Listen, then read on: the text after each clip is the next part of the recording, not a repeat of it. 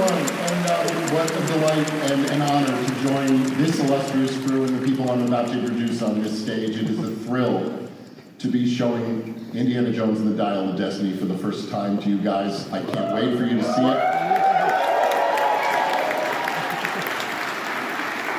This is a movie, as they all have been, made of love, love of Golden Age films, love of serials, love of cinema, love of this character in all his wonderful contradictions, love of science, and also just love of filmmaking. And I have to say, in the briefest possible way, that my experience making this movie, welcomed into this wonderful crew, and the people I'm about to introduce, has been one of the most moving experiences of my life.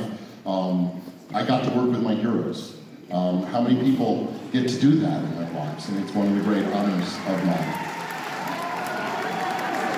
Okay, one, one last thing. There are three indispensable people without whom none of us would be here tonight, and that starts with the person who created Indiana Jones, George Lucas. The person who is Indiana Jones, Harrison Ford. And the person who is the glue to all five of these films that gave us all of our rhythm and all of our melody, the great maestro, John Williams.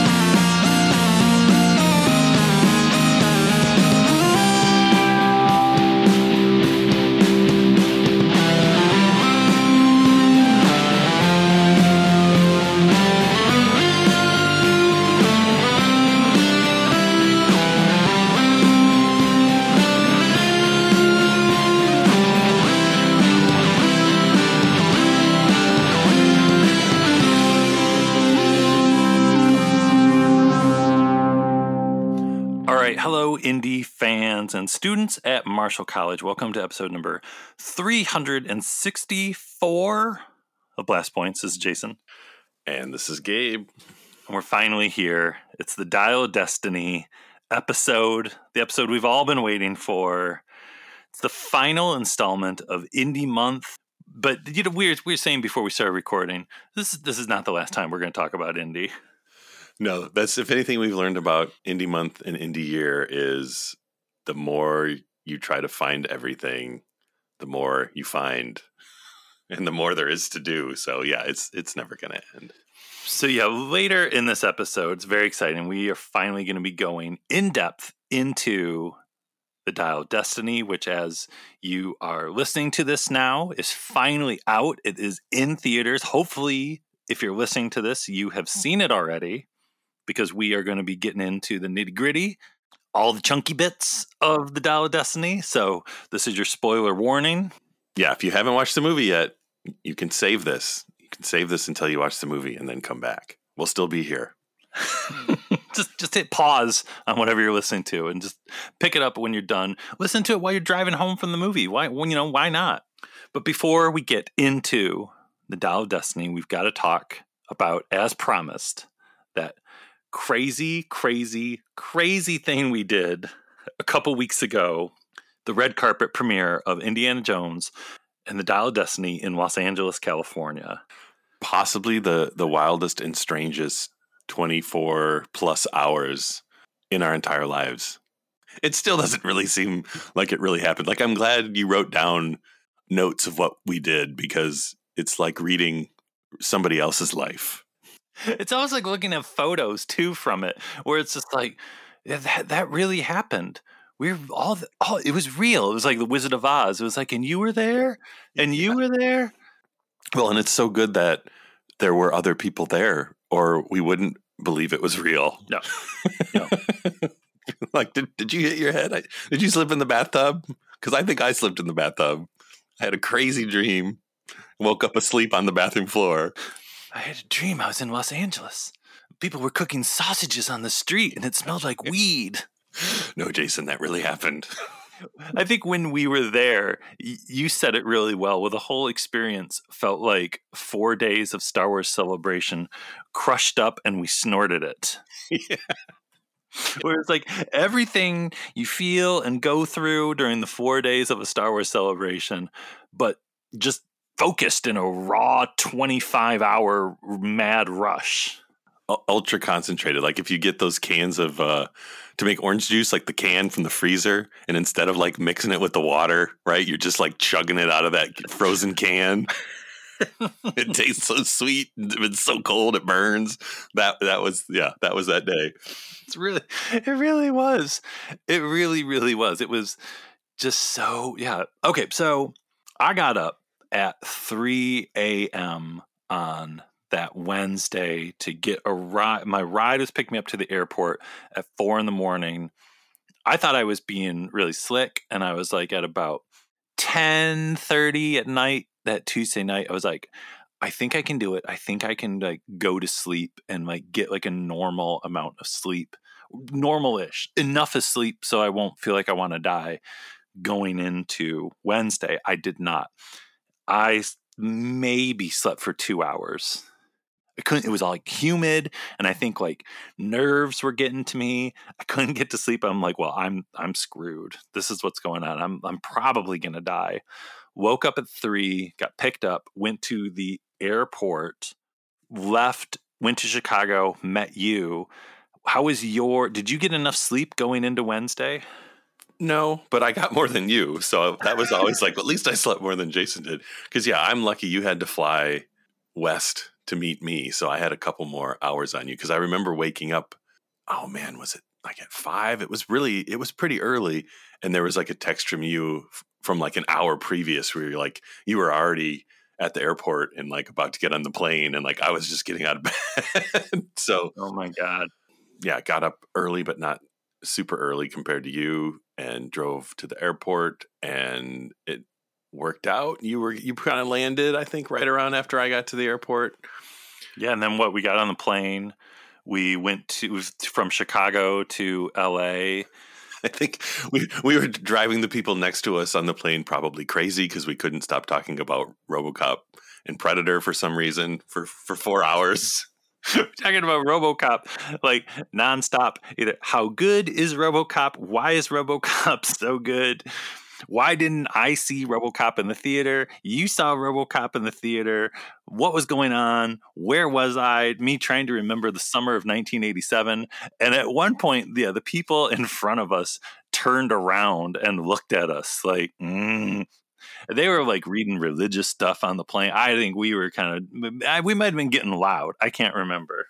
Or it was because, uh, the guy in front of us had like a, a, shoulder bag or something that was like peeking out of, out from behind his seat, and and we could see like a little bag of funyuns in there, and we we kept wanting to eat his bag of funyuns. We didn't, but we thought it. We kept thinking about it. we were talking about if we had like scissors and like pliers and slowly take each funyun out one by one. I mean, if you're talking about RoboCop on an airplane for two hours, you need to eat funyuns. It's just how it is we were maybe like an hour or so away from Los Angeles, and you were talking to me, and I literally was starting to fall asleep, and I was like, "Gabe, I, I just gotta, I just gotta sleep really quick." so we, I fell asleep for maybe like a half hour. You fell asleep for the same amount because when we woke up, it was like when we were starting to land, which was kind of genius. Yeah, and yeah, I have no idea if we slept for five minutes or 30 minutes, but it felt like a lifetime. And we were somewhat refreshed when we landed. So then we land in LA. Yeah, so we're in LA. We go out, we got to get an Uber to the hotel. It's surprisingly cold in LA. For some reason, it was like Chicago weather. There was no fun in the sun this trip. Uh, and we were waiting for our Uber. Our Uber driver picks us up, and it was a very, very interesting Uber ride that kind of set the tone uh, for the rest of the day. Yeah, he immediately almost hit a guy on a bicycle. That was that was interesting. Uh, then he talked to us about yeah how he almost hit the guy on the bicycle. Uh, he was he was zigzagging through traffic. It was it was pretty wild. He was very chatty and he had very loud music playing, so we really couldn't hear anything. it, was, it was an interesting experience yeah, he was really concerned that we were only spending one day and we had to spend more time. And we were like, well, we're going to this movie premiere. Uh, so, you know. Yeah. And he's like, are you going to San Diego? And we're like, no, not, not this time. we don't have time to go to San Diego too. So we, we finally get to the hotel. We're at the beautiful, bizarre, and beautiful Roosevelt Hotel right down by Hollywood Boulevard we meet up with Brandon from Talking Bay 94, um, his wife Maggie, our friend Savannah, Tori, some other folks at the hotel. That was great. All catching up. Everyone's all giddy. It's like, oh my God, we're all here. Huh? And they were starting to set up for the Dial of Destiny after party while we were talking to them at the hotel. And we just saw like fake crates and fake boxes and stuff being moved in and like adventure things like nets and vines and stuff and we are like ooh yeah yeah that's it was starting to to get real at that point like oh okay this is really happening. We're, we really are at the right place and there's a pretty good chance in a in a couple hours that we're going to be at the red carpet premiere and get to see Dial of Destiny but for now, we're just happy enough to yeah to see some crates in a big like cardboard dial of destiny. oh yeah, they wheeled in the yeah the the giant cardboard dial, and we were like, ooh. so we're also at this period of time we're starving, starving hungry because like my time right now, like Michigan time, it's like five o'clock. It's like dinner time. Right. Yeah, you'd you'd been up like a whole day at that point and hadn't eaten anything. No, I think when we had we had like a granola bar on the plane. I think when I landed in Chicago, I was like, I'm kind of hungry, and you were like, I've got this like this dipped granola bar, and I was like, Yeah, it's chewy and crunchy at the same time. That's all I had. So I was like, it's great to see everybody, but I'm kind of starving. That that that might have been another reason we were eyeing that guy's Funyuns so much. since we were secretly starving. So then we walked down to the Hollywood In and Out, which was super close, which was awesome, and freaked out, ate a ton of food. It was delicious. It was wonderful. We we were it was like our two burgers enough and we are like no, we we need three burgers each. I had oh I only had two. no, well, it was a okay. We technically had two, but it was a, a, double cheeseburger, and then we had to we had to have the single cheeseburger for for dessert, basically, just to top just to top us off. Technically, it was three burgers, but it was two separate. Yeah, I get you. Okay. Yeah, I was so hungry, but literally, I ate it, and I could feel life coming back to my body as I ate it. So. it's like the the world was in was in black and white, and after those burgers, it was in color again. Then we had some food in us. We were, we got some energy back. We were like, okay, let's go down to where the premiere actually is going to be. Let's scope out the area because I think like when we had talked to like Brandon and people, maybe I'm wrong, but we they they hadn't been down there yet, and we're like, we're going to go down and take a look at everything. So we go just literally walk up the street and turn right. And as soon as you walked up the street from In and Out and go past our hotel, it's like, oh my God, the hole's like the street was closed and it was all Indiana Jones red carpet, like across from the Dolby Theater, and we're just like, holy crap!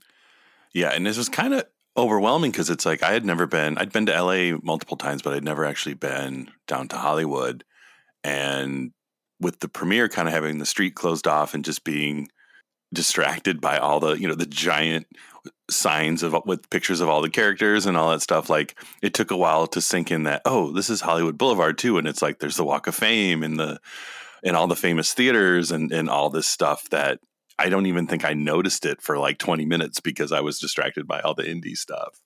And it yeah it was a really surreal feeling because like we were walking like across the street like you know yeah with the walk of fame and all the stars on the street and everything and we were like looking over there at all the giant Indiana Jones signs everywhere, and there's people working everywhere, and just thinking like, wait, we're going to that. We're doing that later.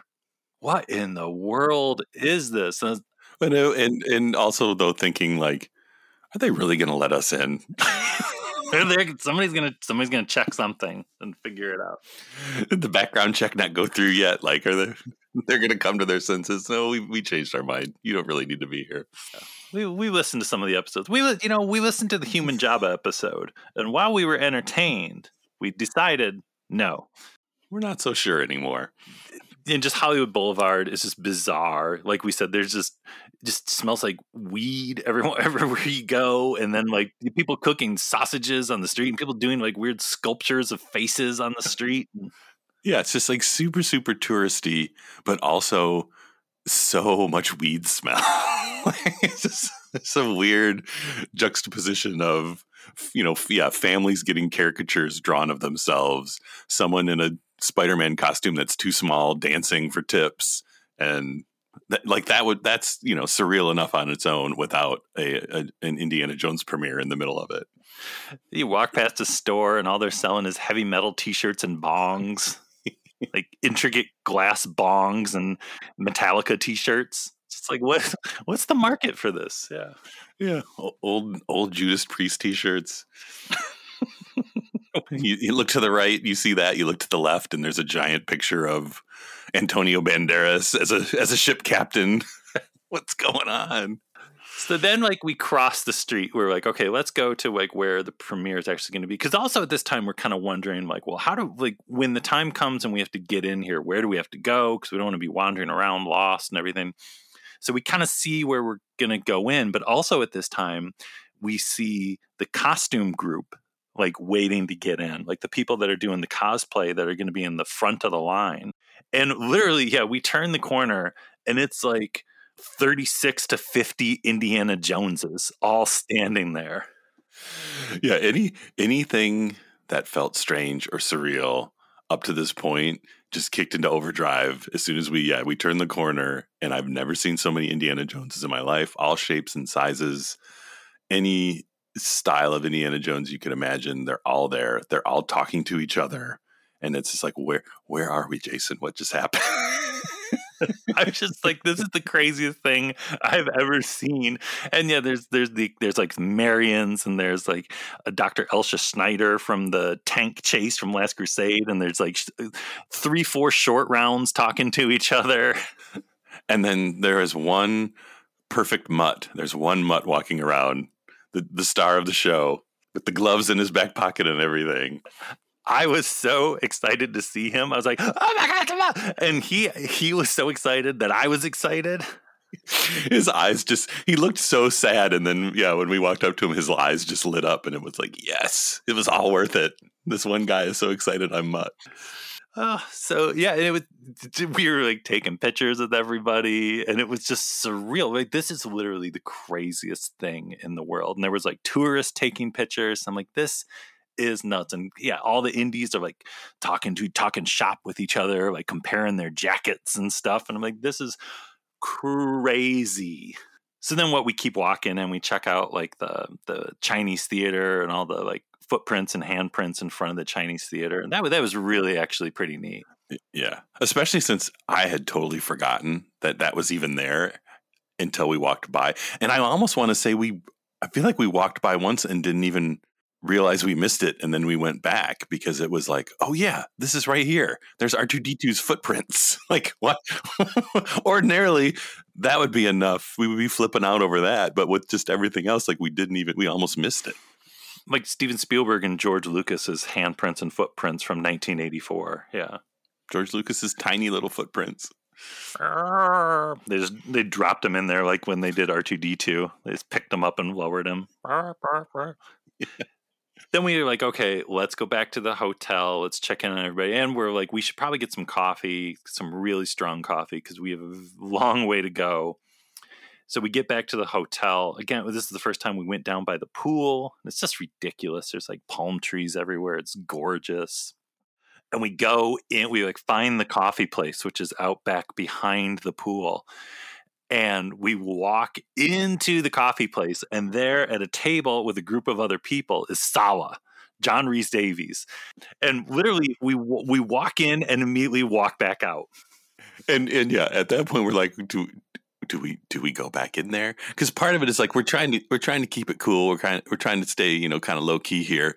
But Jason's wearing like the most obnoxious Indiana Jones T-shirt that just says Indiana Jones in like neon orange writing, just huge across his chest. And it's like I don't know if we can like be on the on the DL and go in there and and, and, and have John Rhys-Davies not know why we're at the hotel but we needed we needed coffee really bad. So we just did it. We went in. We tried to stay cool. We walked up to the counter. like walked up to the counter like we were pretending to be human beings. We were like, "Yes, so I would like a coffee, please." right, right, right. It was like we were aliens that inhabited human bodies, and we're like, "Act, act human. Move left arm. Move right arm. Move left leg. Move right leg." Good evening, sir, at Coffee Place. We would like warm beverage. I remember the poor coffee guy too was looking at us as just like, what the hell is the matter with you guys? But he saw your shirt and he saw us trying not to laugh, so he knew he knew what was going on. He kept smiling at us. Oh man. So yeah, that was funny too. I forgot when we checked into the hotel, the, there was a guy that like got the door for us and he was just like, "Have fun at the premiere." And it was like, "What gave it away? This shirt? This obnoxious shirt?" So yeah, we didn't say anything to Sallah because he was like with a group of people and they were having like a serious conversation about the business or whatever. But when when we left, I looked at him when we walked out, and he looked at me, and we exchanged we exchanged a little nod. So it's just like that's that's good enough. I don't want to bother. I don't want to bother him. Be like, can I get a photo with you? You know. So yeah, he was he was trying to eat lunch. We we know what that's like. We were we were so hungry just an hour before that. So we're like, we we we know how you're feeling. You just want to eat. Oh, and I forgot too. Before we went to the coffee place, we ran into Kristin Baver. Yeah, that's just how that day was. there was just so much going on that we almost forgot. Yeah, because we literally just walked by the restaurant and she almost like ran into us because she was leaving the restaurant. Yeah. The wonderful, wonderful Kristin Baver, just the nicest, sweetest person in the world. Just wonderful. Superstar. Working hard on the red carpet, talking to everybody. Talking to everybody and talking to blast points, you know. So that's, you know, yeah, from, from the top of the heap to the bottom of the barrel, she talks to she talks to them all. From Harrison Ford, Kathleen Kennedy to blast points. yeah. So then we're like, we get our coffee, and then we're just like, let's go back down again. Let's see what's let's check in on all the indies because everyone else was like getting ready and doing all kinds of stuff, and uh, so we are like, well, screw it, let's just go back down. We check on the the indies and when we go back again in the time it took us to like go back get coffee have an awkward encounter with Sallah and Chris and a wonderful encounter with Kristin Baver there's even more indies. Like the the indie population has like multiplied. Yeah. It's like somebody threw a bunch of indies in the pool and gremlins and then we come back and there's like so many indies. They're just popping out of each other and growing new indies. So by this time, we heard that, okay, so we're going to probably get to the theater at about five o'clock. And at about four o'clock, everyone's going to meet down by the pool and kind of hang out all the different like podcasts and stuff that were invited everyone's going to meet up. So we're like okay by this time we we better get back and we should like put on our fancy clothes. So we do all that and then we meet even more people by the pool. We meet uh Gustavo from Triad of the Force and Sky Talkers are there. And Candace from Geek, Geeky Waffle, our friend Brittany, everyone's hanging out by the pool. It's there was, it was again it had so it's serious celebration vibes. It was yeah, very much a Star Wars celebration feel, but crammed into one intense condensed day And this like what we're not even what a third of the way through the day at this point maybe maybe we're getting close to the halfway point. We haven't seen the movie yet. I think at this point where we were talking about too like wait a second. This day has been insane and we haven't even seen the movie yet. It's just going to get crazier. Well and a lot of the talk when we were down there by the pool was just like who's going to be there? Is do you think George Lucas is going to go? Like somebody saw Steven Spielberg at like an airport nearby, and everyone's like, "Ooh!" yeah, right so then it's like uh, it's like five o'clock and it's like do we leave at five or do we leave at like a little after five? And then finally somebody is just like okay let's go let's go we're going we're going. It's like oh, okay okay here everybody we're going. And we all walk down there in one big group which was awesome. And yeah this was really surreal because then you get in there and yeah the we like checked in and we got our badges and we went through security and all that. And then we're like on the red carpet and it's like, what, what, so what do we do now? what is this? yeah, I guess we just keep walking. it, literally, it's like it, the only thing I could like compare it to is like if you're a little kid and you walk into Disney World for the first time or something, where you're just like, what, what, what is, what, what, huh? Well, and what was extra surreal, I think, was the fact that we walked in as a big group, and as kind of as soon as we got a little bit onto the carpet, everybody was gone. right? And it was kind of like, wait a second, wasn't there a big group of us? Where is everybody? Which just made it even even feel stranger because it's like all of a sudden it's like just you and I, and we're looking around at, at everything, and it's like everybody disappeared, and and we're here we are. It's like what is even happening? So we go through, and then at, somehow we ended up at the end, and at the end there's like all the costumes and there's the prop there's like the actual dial destiny from the movie and that was really neat. We got to talk to Clayton Sandell, who's a sweetheart, and then Brandon comes through, and he's like, "You guys got to come back down, like the small part of the carpet, like the actual like walk, not like this little holding den at the end where we were looking at stuff and chatting with people." And so we go back into the small part, and immediately, well, he's just like, "I'm going to introduce you guys to John Knoll." Yeah, yeah. This, this is kind of where things get a bit Sammy Hagar, if if that makes any sense. Yeah, things kind of went off the rails here because, yeah, I think we were like, oh, let's just go back in the carpet. I think you know maybe some people are coming that we didn't that we didn't get to see, and then yeah, Brandon kind of like, there's John Knoll. I'm going to introduce you. like what? Okay. it all happened pretty quick. There's John Knoll, and Brandon's like, "Oh, this is Jason Gay from Blast Points," and John Knoll kind of maybe he was pretending like he knew who he was. Like, "Oh yeah, okay." Well, and you got to think, you know, we're used to each other, but if you're like a normal sized person, and all of a sudden someone like throws the two of us in front of them because he's like looking up at these two mutant people who are like obviously nervous. he's just kind of smiling, like, what is, what is going on?" but like John Knoll's wife immediately started laughing. I yeah. think she got it right away. She she saw right through us. Yeah, she's used to grown men who can't keep their composure talking to John Knoll. It happens. I'm sure it happens every day. I'm like, well, you know, I start freaking out talking about Ann Arbor, and I was like, you talked about Ann Arbor, Light and Magic, Briarwood Mall. Like, my wife works at Briarwood Mall. You in Light and Magic, you said Briarwood Mall, and he's just like, yeah. and then eventually I was just like in my head, I was like, you gotta wrap this up. And I was just, and I was like, I just I love what you do at ILM. I'm a big fan of everything you do. And he's like, okay, thank you. And then meanwhile, his his wife is just like almost like bent over laughing we we we were a little nervous that we that we freaked him out, but his wife seemed to be really enjoying it, so we, we think it went oh, went okay. It's like I think maybe I freaked him out, but I think I don't I don't you know I think I make I think it was worse in my head than it was in reality. Yeah, I, and again, you know, he's John Knoll. I'm sure you know this happens every day. He's a, he's a he's a superstar. But I looked I looked right into his eyes and I felt the power. you got you were like way smarter for like 20 minutes until it wore off but you know, I shook John Knoll's hand. You know, he's he's a literal wizard. He's like a hero, and I was like, you know what? I'm good right there. It's true.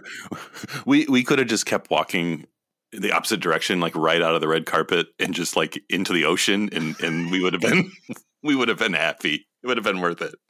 he was great. Yeah, and then what we said something like when as he was walking away, I was like, "I just think you're great," and his wife was like, "I do too," and I was like, "You're great too." yeah, that's I forgot about that. and also Brandon's laughing the whole time too. He's just like, "What is going on, you guys?" Yeah. So, so it was kind of after that it got real rapid fire because it was like, "Oh my god, look, there's Harrison Ford," and he's like off in the distance talking to reporters. Well, and and then you know it's like, oh, it's Kathleen Kennedy. Oh wow, and then it's like, wait, there's Kathleen Kennedy, and then it's like, oh no, it's her sister. Her sister's here, the twin. Like they're both here. This is insane. It was really weird because Kathleen Kennedy's twin sister was right in front of us and like looked at us several times, and I was just like, "It's Kathleen Kennedy's twin sister." Yeah. Or is it Kathleen Kennedy pretending to be her twin sister so her twin sister can pretend to be Kathleen Kennedy? We we don't know. That's really weird. And then yeah, then there's like there's maybe the real Kathleen Kennedy with Frank Marshall, and it's like, oh my god, it's Doctor Fantasy. Oh my god, and they're like talking to reporters, and there's Kristin Baver talking to Kathleen Kennedy, and we're like we were just talking to her, and then yeah, Harrison Ford. And then yeah, we get word like, hey guys, Spielberg is coming. And I swear, just like after I read that text and I say, like, oh my God, Spielberg's coming, I look, I turn to my left, and walking towards me down the red carpet is Steven Spielberg, like waving at people. And it was just like, oh my God, Steven Spielberg. He he is here. He really was at the airport, and now he's like six feet away from us. What is what is happening? there's that there was a video like that the the official channel uh, star wars or indiana jones or lucasfilm whatever they probably all posted it where there's one part in it where you see steven spielberg walking down the red carpet and you just see like me and you like trailing him and that's literally what was happening because he was walking and we were just like we, we we follow you now. He if he goes faster we go faster. If he goes slower we go slower so he he's about to walk into the theater, right? And he is so close to me. He's literally like maybe three, two feet from me, and I just and I I freaked out. I blurted out, "Mr. Spielberg, I love you." Did he acknowledge that at all? Uh, you know, that's that's every day for him. I'm sure. There's always people yelling that they love him. Uh, yeah, you know, you know, he's a pro. He just kept on walking. He might have gave you a look though. I think he gave you a look. I think he did give me a look, and I think he kind of like a smile and a look. But I, I kind of blacked out. I was freaked because it's like that's the thing. I was talking about it later that night. Like we are goofing, we are freaking out, but it's like you, you think that Steven Spielberg, like who, where would uh, seriously I be without his movies growing up? Like, not to mention you know the Indiana Jones movies, obviously, but like E.T. and then I I go see every Steven Spielberg movie in the movie theater, even ones that I don't particularly want to go see. I go see them because they're Steven Spielberg. I saw Warhorse in the theater. I saw The Post. I saw Bridge of Spies. Like, yeah, it was kind, it was kind of a big deal to see Spielberg. I you know he, he's my favorite director in the world and means so much to me. And it was like, yeah, there he is you know like that what a, what a what an incredible opportunity. So but that's not it. That's not even right? Like it just it just keeps going. Because we're like recovering from that. It's like oh my god we just saw spielberg. I think we're gonna die. I think we were saying to each other okay we should probably go in at this point. And then we get word guys don't leave. Look who's coming. And it's a photo of george lucas yeah, it's like the uh, it's like we're in Crystal Skull and Indy's running around the the fake town, and then the uh, the alarm starts going off because you know the bomb's gonna drop. And, and we're like running around. Where where are we? What's going on? What Lucas is really here? Mellody's here. They're here together. They're literally minutes away from from walking down the carpet. And then and then we start to see them coming, and it's George Lucas. It's yeah, it's Mellody Hobson and at one point I'm with a with a group of other people, and we're, we're we're just taking pictures of George Lucas. That's all anyone's doing, and George Lucas looks right at me. I freaked out. I like looked away. I was like, "No, no, no, no! You you can't see me. that's that's too much. No, don't look at me. I can only look at you through a mirror. It's the only way to be safe." Don't you cannot acknowledge me. That is not. I will burst into flames and explode. Don't do it. Keep your eyes shut. Whatever hap- whatever happens, don't open your eyes. But yeah, then we see uh, him and Mellody like going down the red carpet. We see yeah Lucas talking to Kathleen Kennedy and Frank Marshall, and it's just like wow. It's so good. And Lucas just looks miserable. It's so awesome. But I think he was having a good time. Yeah, no, I think he was too, but it was just like he looked so miserable, but you know he was having fun because people were going nuts. And yeah, at that point we were like, how how is this is this really real? Are we dead? Have we been dead? Like did the plane crash? And we're like it's all it's all a dream because this is insane. And we and we still haven't seen the movie yet. And at this point, somehow it's just the two of us and Brandon are like the only people that are left. Maggie was like around, like hovering around, but really it was just like us and Brandon, and we all are just like sweaty, and because like the sun had come out, and we're just like occasionally bumping into each other and like exchanging brief grunts of words and stuff. well, that's yeah, that's that's you know that's how uh, amazing the day was. It was like it was like the Matrix because it was like cloudy all day, and then by the time Spielberg and Lucas came out, the sun came out. It's like, oh, that was for Neo. so he, so he could see Lucas with the golden light of the late afternoon sun. At this point, we're like, okay, let, let's go in. Let's go into the theater. And so then it was bizarre. There was like this red like tunnel that took us up to the theater and then you go up these stairs at the Dolby Theater where the Oscars are. No big deal. And there's popcorn and there's pop and there's water. Yeah, and we're like, okay, we got a few minutes to catch our breath here before the movie. Maybe we should go to the bathroom Yes, definitely go to the bathroom. and walk in the bathroom. And no joke, every stall, every urinal, every sink in the bathroom is an Indiana Jones. Not, not we're not exaggerating. it's like, what is happening? I don't even know if I can go now because I'm surrounded by Indiana Joneses. You walk into the men's room and it's a bunch of leather jackets and satchels and fedoras everywhere. Like literally, Gabe and I are like the only people in this bathroom not dressed like Indiana Jones. So ridiculous. I wanted to take a picture, but that would be weird. You just take our word for it. It really happened. So then, like, we're, we're at this point also we're like jazzed. We're like, you know, like we're just like, oh my god, we're doing it, we're doing that, ah, ah, ah. and we. so we go and we sit down in the we all had like reserved seats. Uh, I'm sitting next to this guy Ed from the IndieCast podcast who came in from Australia, sweetest guy in the world. And we're sitting there, and like not too long after we sat down, like out comes Spielberg and Lucas and Kennedy and Marshall.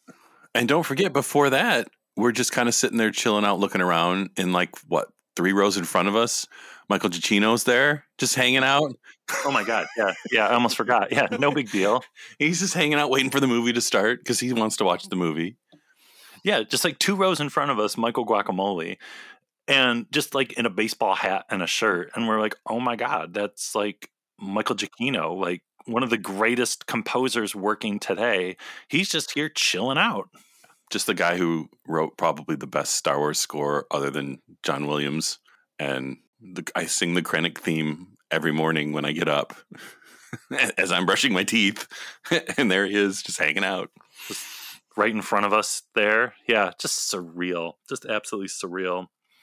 Yeah, we didn't even mention too that James Mangold was walking the red carpet. James Mangold was everywhere on the red carpet. Like he never left. He was having the time of his life. That's true. Yeah, I think there's probably other people. Well, I mean, there was the rest of the cast. Phoebe Waller Bridge was there. The giant dude, the the guy in the movie that has a mustache. Like they were all there. The kid, yeah, the people we don't. Yeah, listen, we can't remember everybody's names, but yeah, the whole cast was going around. Uh, we can't even remember each other's names. No, We, we've just we've just been calling each other Guy for the last two weeks because we don't even know who we are anymore, right, Guy? oh my god. So they they come, Mangold is t- introduces like the whole cast and he talks about like this movie. Then they kind of hand the mic over to Spielberg, which that was even surreal because it's like, oh my god, Spielberg's there. You know, that was like a weird thing for me because I've watched so many like interviews and documentaries with Steven Spielberg. And it was just weird, like seeing him in real life and hearing his voice come out of like his head. And it was just like, oh my God, he's re- that's really, that's he's really there. And he's going to talk to us about Indiana Jones. And George Lucas does nothing. Like Spielberg's just like, you know, we wouldn't be here without the man who like came up with the character. George Lucas and he just like waves to the crowd, just lifts up his hand and waves. yes. So good. Classic. Um, yeah. but what's funny is before that, I think like we sat down, like in the like the five minutes maybe we had to sit down before the movie started. You said to me, "You know who's not here? John Williams." And I was and I said to you, "Yeah, but yeah, yeah, he's 90, 91, you know, it, eh, he gets a pass." Yeah, he's tired, he's resting. Yeah, you know, he he doesn't have to. He's he's done enough. He doesn't have to be here. And then yes, Spielberg is talking about, you know, the George Lucas and Harrison Ford and all the key ingredients to that went into creating the character of Indiana Jones. And then he's like, and none of us would be here without the person that I think gave Indiana Jones every rhythm, every something, the maestro John Williams. And literally the screen behind them lifts up. You've probably seen the videos on YouTube. And there's John Williams with a full orchestra. And it, it's extra crazy because it's like this has happened so many times now with Star Wars celebrations and things. Like you think we would be ready for it, it but it it gets you every time. and it was like, wait, what? Really? Oh my god! I got to say too, it was extra extra special this time because the sound system at the Dolby Theater is so good that it literally we were like up in the balcony and it sounded like we were like sitting in the middle of the orchestra like it was that crystal clear it, it sounded like I was listening to it on headphones. It was just amazing. And the crowd goes insane. He opens up with the adventures of Mutt, which took me a minute because at first I was just like, wait, wait it was so much going on that like my brain was literally shorting out. And then when it got into like the main part, I said, I think I grabbed your arm and I was like, this is this is Mutt's theme. you did. You did. and again, are, are, are we dead? I think we might be dead.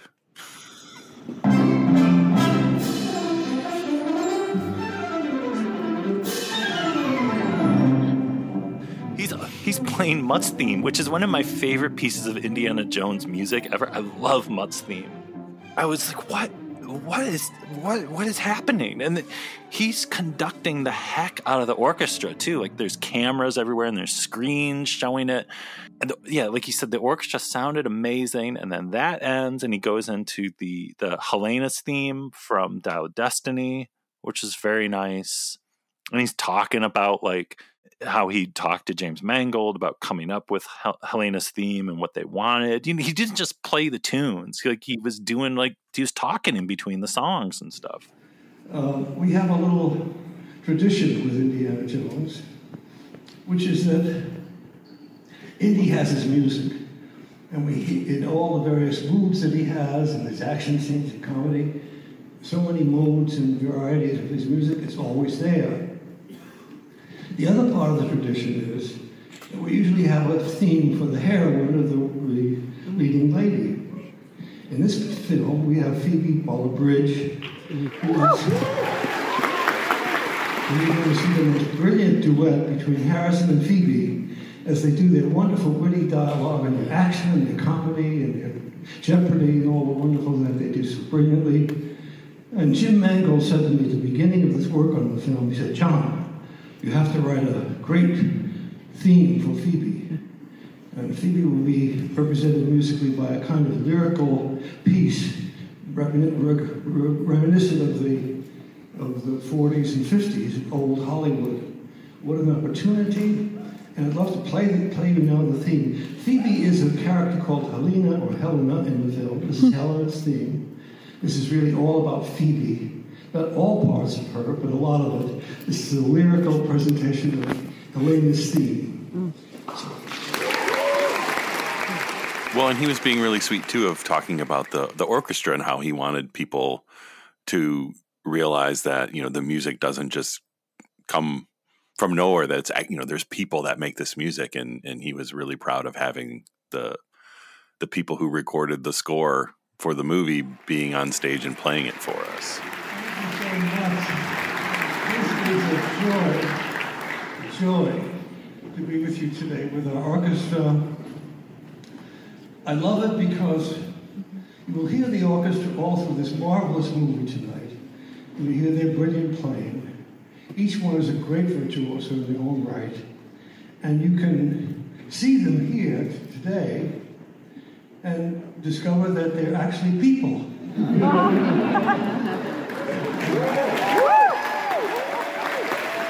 it's a huge part of these movies. It's true. Like the score, like it's like Spielberg said, it's just as important as you know George Lucas coming up with it or the way Harrison Ford plays Indiana Jones. It's and then finally he ended with the Raiders March, which brought us right into watching the movie. Like what an introduction to Indiana Jones and the Dial of Destiny is there any better way to get ready to watch that movie? I don't think there is. Like how how could it have been better? I you know, no, there's no way. And like, you know, after the movie we got to hang out with everybody some more and we got food again and we hung out, yeah, pretty late with everybody, which is just great. Got to just chit chat with tons of different people and really amazing. Well, and that was the thing, and uh, you know, kind of another you know mini celebration feeling was you know regardless of even if we didn't see the movie just the whole day and hanging out with everybody and kind of sharing the insanity with people that we consider friends like just that was a blast on its own you know with the added cherry on top of a brand new Indiana Jones movie. And you know uh, we we of course thank Lucasfilm so much for inviting us and for the opportunity to do this. We're so incredibly grateful, so honored, so freaked out. Like, are you sure? yeah, was that a mistake? But no, like, but in seriously, yeah, we we're we're so grateful to them. And but the the real thing though is that wouldn't have happened without you folks listening. Really, when it comes down to it, you folks, the listeners of Blast Points, you're the reason that something like this happened. Because if people didn't listen to the show, and if we didn't have some of the coolest listeners out there, which I feel like we do, some of the the greatest people, you know, if if you folks weren't so passionate about how much you folks love the show, this wouldn't have happened. And we like in the end, it's like when we started this podcast, like when Gabe and I were walking down Hollywood Boulevard, I said to him like the the text or phone call I did back in December 2015. Like if I started a Star Wars podcast, do you think you'd want to do it with me? Because I think if you and I did it together, it could be really good. Because honestly, like it took me back to that. Like you know, this is we could retire now. This is it. Like we've reached this point, but it it all comes down to the fact that you you folks listening are so great and yeah, if you're listening to this right now, just know how much we appreciate you and all the support you, that you folks have given us. You're the reason that we keep doing this. Is that you know we're so happy that that people listen to this nonsense and enjoy it. So yeah, thank you so much for sticking with us for so long. or if you're a new listener, thank you for uh, giving it a shot because uh, yeah, it's been great.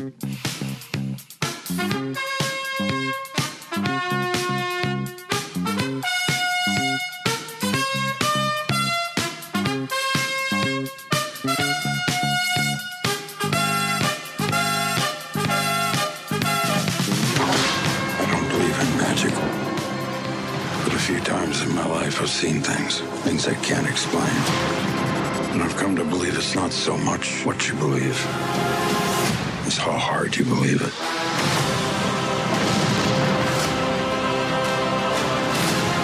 Hang on! Give him hell, Indiana Jones! Indiana Jones and the Dial of Destiny. Rated PG 13. Tickets on sale now.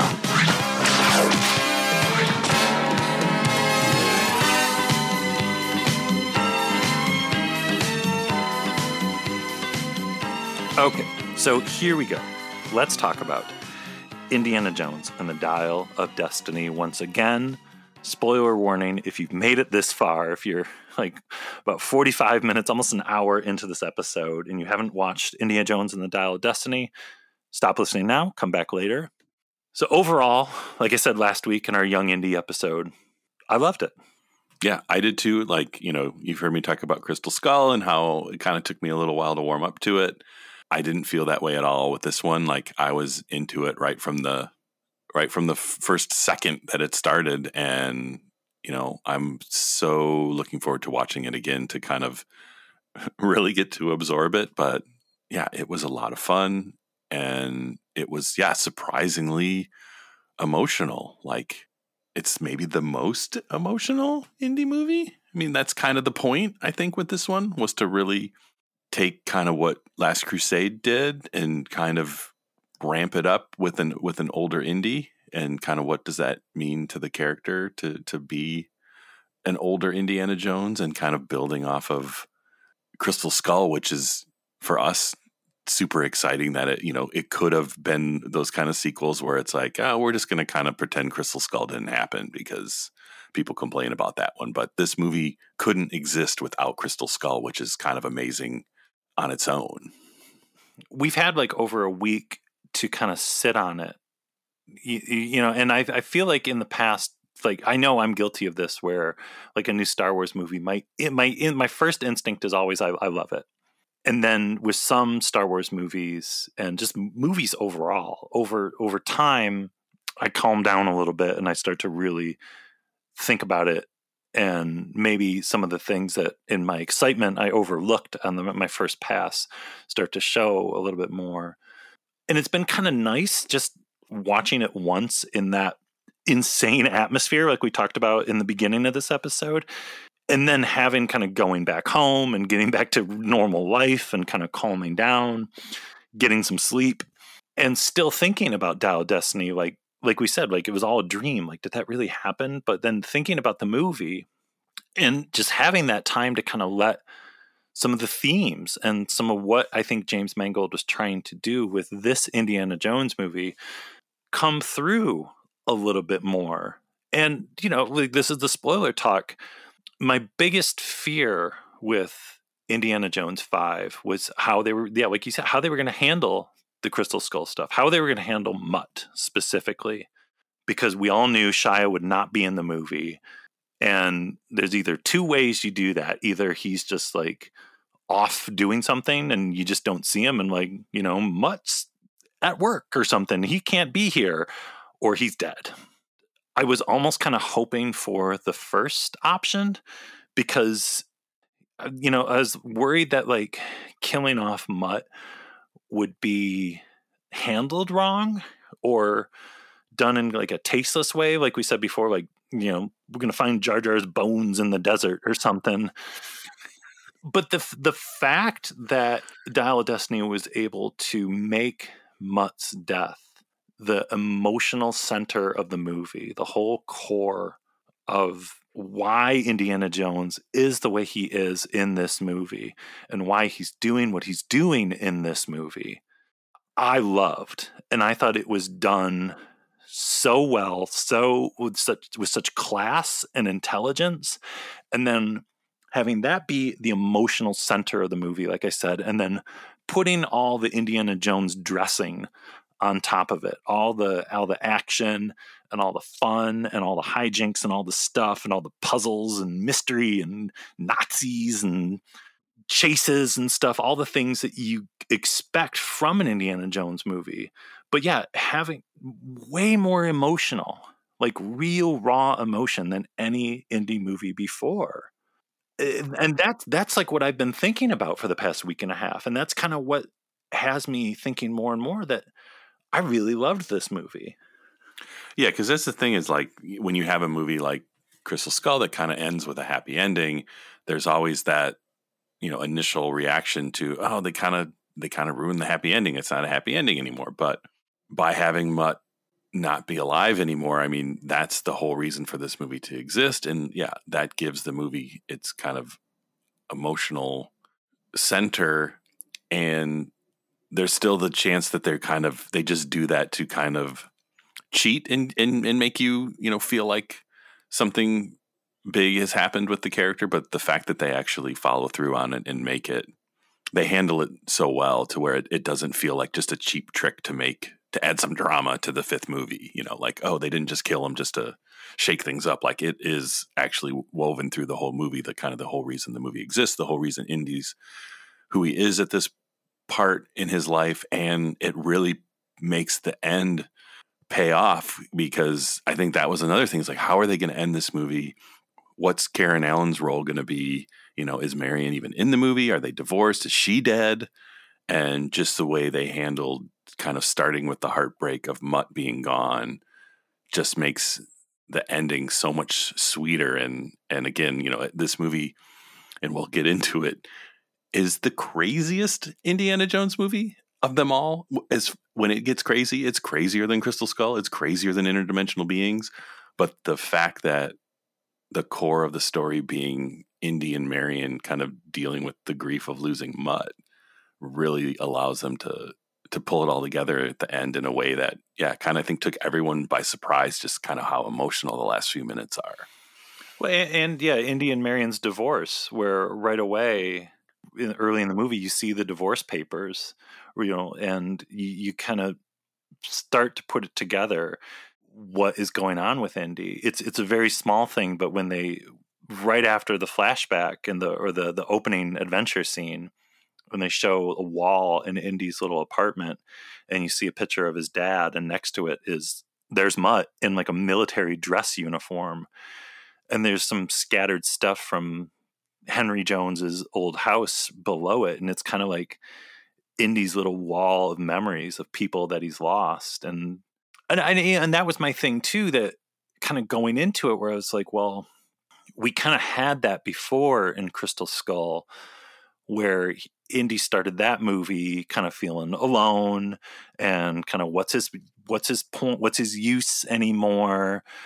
And Marcus is dead dad's dead was say you know life keeps taking things away from him and then kind of the mutt kind of coming in kind of brings him back into adventure and then meeting Marion again and I was a little worried that 5 would kind of repeat those beats again, or maybe five would have the attitude of like, well, that was good, but we're going to do it better.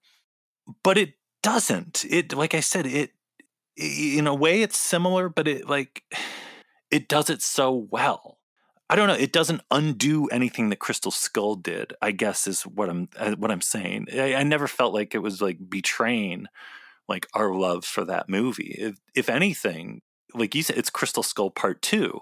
It's not as absurd as Kingdom of the Crystal Skull, kind of. It's not as like Looney Tunes as that movie is in every beautiful way. It's more of like the Raiders Last Crusade kind of serious take, if you want to say that, on Indiana Jones. Yeah, because it's. I mean, that's the way for me. I think to to describe the movie is it's like it's the Last Crusade to Crystal Skull, where you know Raiders was Raiders, and Last Crusade kind of took Raiders and and brought in his father, and and actually added this emotional kind of character story to just the action of Raiders.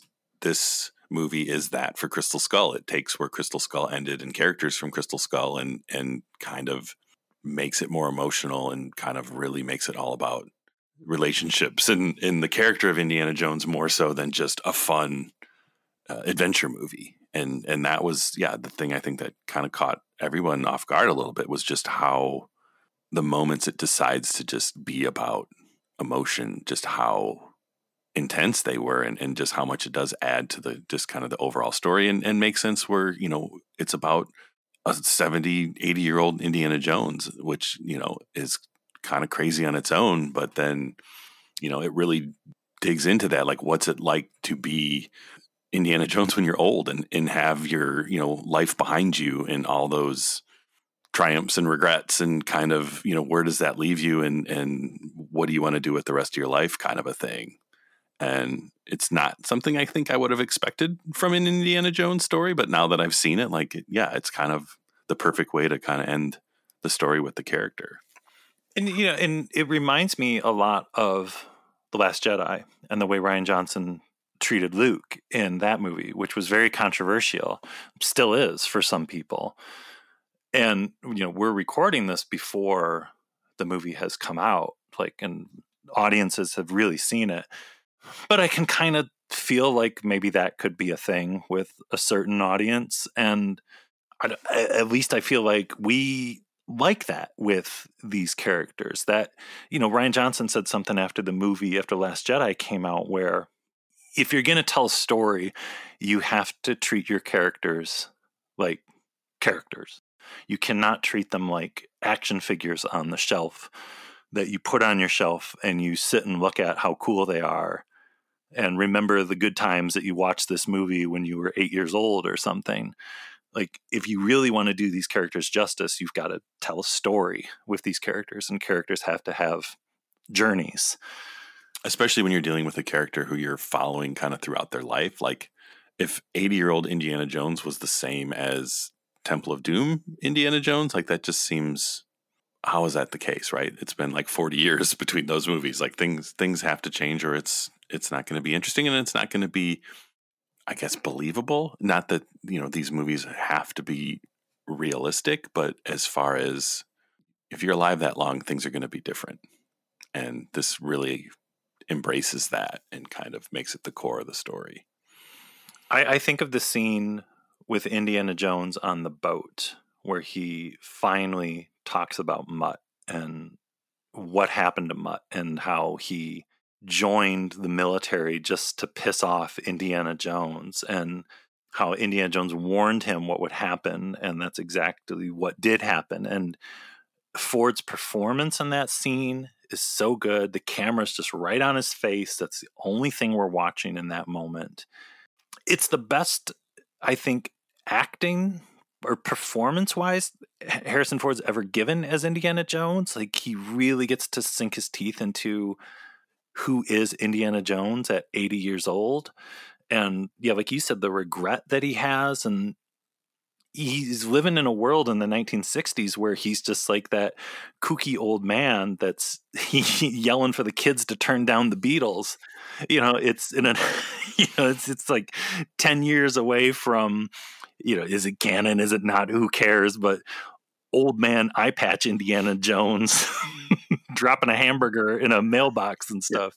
Yeah. You know, who knows? That's that's not where probably where this is going, but I know I, I really liked that. I liked that that was the Indiana Jones that we had in this movie, and I love I, I love the boldness of Dial of Destiny to have the end scene be this quiet, tender moment with Indy and Marion, where you know they easily could have done like and Indiana Jones save the world one more time and the you know the president gives Indiana Jones a medal for being the greatest hero to ever exist in mankind or something and he rides off into the sunset again and you know out comes cameos from short round and everyone who's ever been in everything but the movie took it really small and gave us this beautiful, beautiful moment with Karen Allen and Harrison Ford and John Williams music. And that's it. And I thought it was perfect. I loved it. It was a beautiful, beautiful scene. And I love that maybe that is our send off to Indiana Jones. Well, it's like he's basically spent his whole life, you know, searching for treasure and adventure and, and fortune and glory and really you know, the only treasure he ever he really needed to find was Marion, who he found way back in in Raiders, and now you know after everything they've been through, kind of them finding each other again, and and kind of realizing that that's you know that's all he needed, and it's it's right there, and and them yeah, kind of reconciling is yeah, not at all what I would have expected being the ending, but it's I can't imagine anything other than that right now. Like it's it's a perfect ending to the story. It's like he found he finally found what he was looking for. And I love that they they hint at that in in the flashback in the beginning when the Nazis have all of his gear, and in his gear with his whip and his hat is a little photo of Marion. That he's going off and he takes a photo of Marion with him in 1944. and, and yeah, the whole thing where you know when him and Helena are on that beach or that shore in ancient Greek Greece or wherever they are with Archimedes. And he's like, there's nothing for me to go back to. There's, I want to stay here.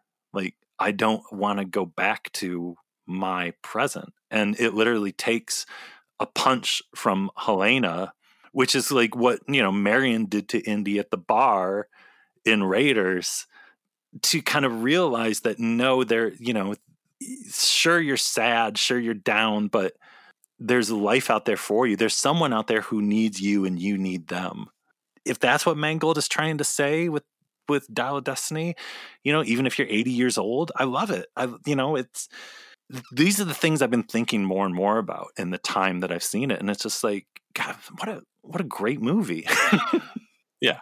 Well, and it's also the thing too of, you know, Indy's spent all these movies, you know, f- fighting, right? He's fighting the Nazis and he's fighting for treasure and he's fighting for adventure, but in this movie in the end it's like he's he's kind of fighting depression and it's like fighting an internal thing and and, and it kind of telling you that that's just as important to to fight that as much as anything. Like you know don't don't give up because you're feeling down right? Like try to fight through that too as much as you would fight a bunch of nazis.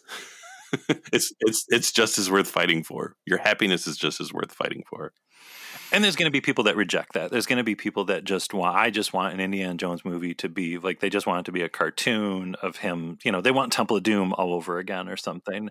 Yeah, whatever. You know, but and I'm sure that's going to be coming out more and more. But uh, James, I love too that James Mangold made his own movie where it's a movie that obviously honors what Steven Spielberg and George Lucas did before, but he took it in his own direction too, which is bold. I mean, there was a thing even when he was announced as the director like how do you follow four movies from steven spielberg and george lucas? How does anyone do that?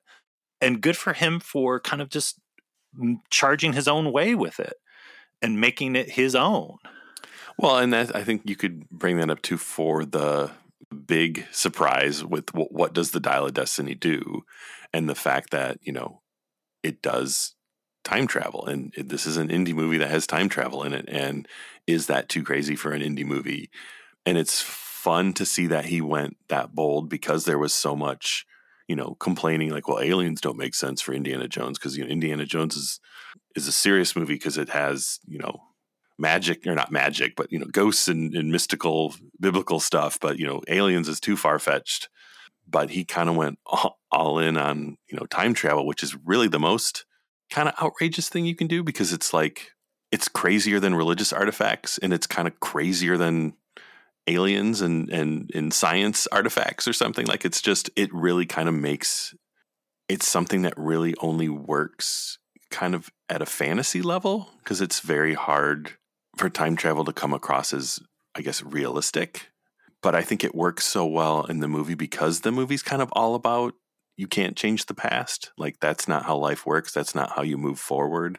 And the fact that, you know, the dial being a kind of time travel thing and about a villain who wants to change the past is so much a part of what Indy's journey and, and his character arc is about that it, it really works more so than than something that on its own might seem more like an, an Indy artifact for him to be going after and I think that was, yeah, kind of a bold move of like, I'm just going to go nuts with this because it fits the story I'm trying to tell more so than it's just a cool artifact for Indy to be hunting after. Well, and it's the thing with every Indiana Jones movie that it's it's every single one of them, even Temple of Doom and Crystal Skull. It's not the artifact; it's what that artifact means. People that oh, Indiana Jones doesn't even matter in Raiders of the Lost Ark because he, he does blah blah blah that's not the point of the movie. Like that's kind of the point that like it's it's the journey.